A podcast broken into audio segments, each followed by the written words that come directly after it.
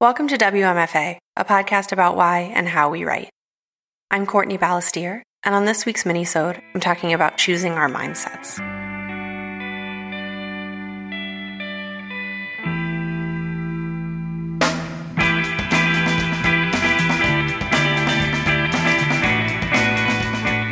I'm at an artist residency. This means, by extension, that I am an artist. This is hard for me. Can I just say that? Who gets to say whether I'm an artist? Oh, it's me. Part of what I love about being here is borrowing from other artists, the way they talk about their work or the confidence they project. Right now, I think a lot about the ones whose projects are the most important things in their lives, the ones who are impatient to get to work, to get back to work, to get back to themselves. When the time comes for me to do this, I often fill my space, my hours, with busy work, work that doesn't need to be done right now, Work that's not mine. I came to this residency for the first time last January. I got here midday and no one was around. Everyone was in their studios, and it was quiet and I was on my own. I remember a strong, clear feeling like I was looking over the edge of a high cliff, like there was just blackness below. It was so real that I felt the vertigo of it, like I might fall.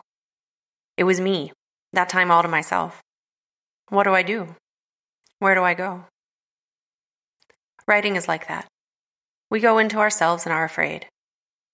A colleague here told me a story about the novelist Richard Ford, how he has to trick himself into writing a novel by working instead on a research binder. Eventually, the binder turns into a novel. But he must know, of course, that he's writing a novel. Maybe he knows and he doesn't. The other night, a line in my horoscope stopped me.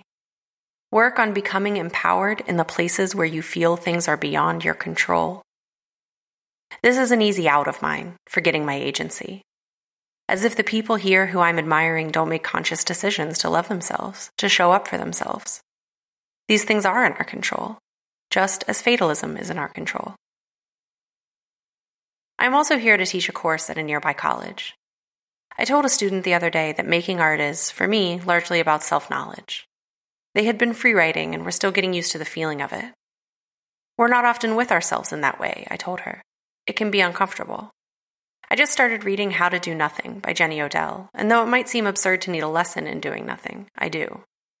She writes about something similar, about how we sacrifice ourselves to busyness and productivity and digital connectedness, which is usually not meaningful connectedness, though of course it can be. I've been thinking about this a lot lately, ever since I saw a piece of cross stitched fabric on Instagram that said, Busyness is a trauma response.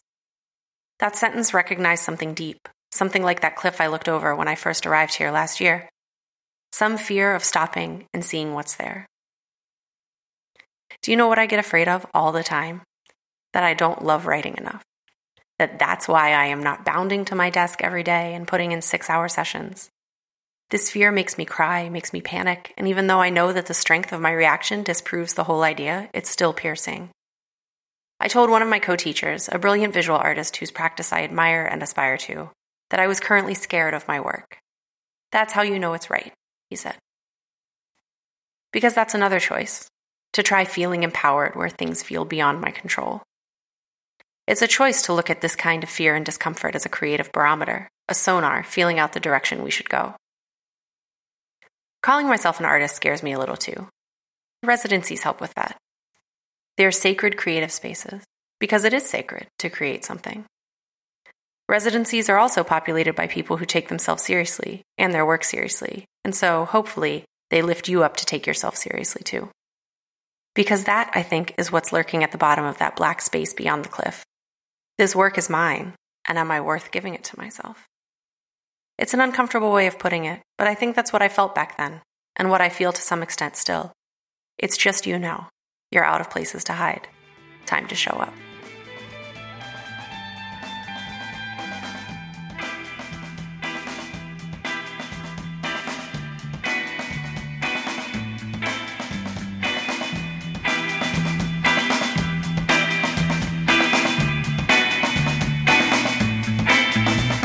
WMFA logo was created by Unsold Studio, and our theme music is Jazz Dancer by Double Winter. Find them at doublewinter.bandcamp.com. WMFA is made in Pittsburgh by Courtney Balestier, LLC. All rights reserved.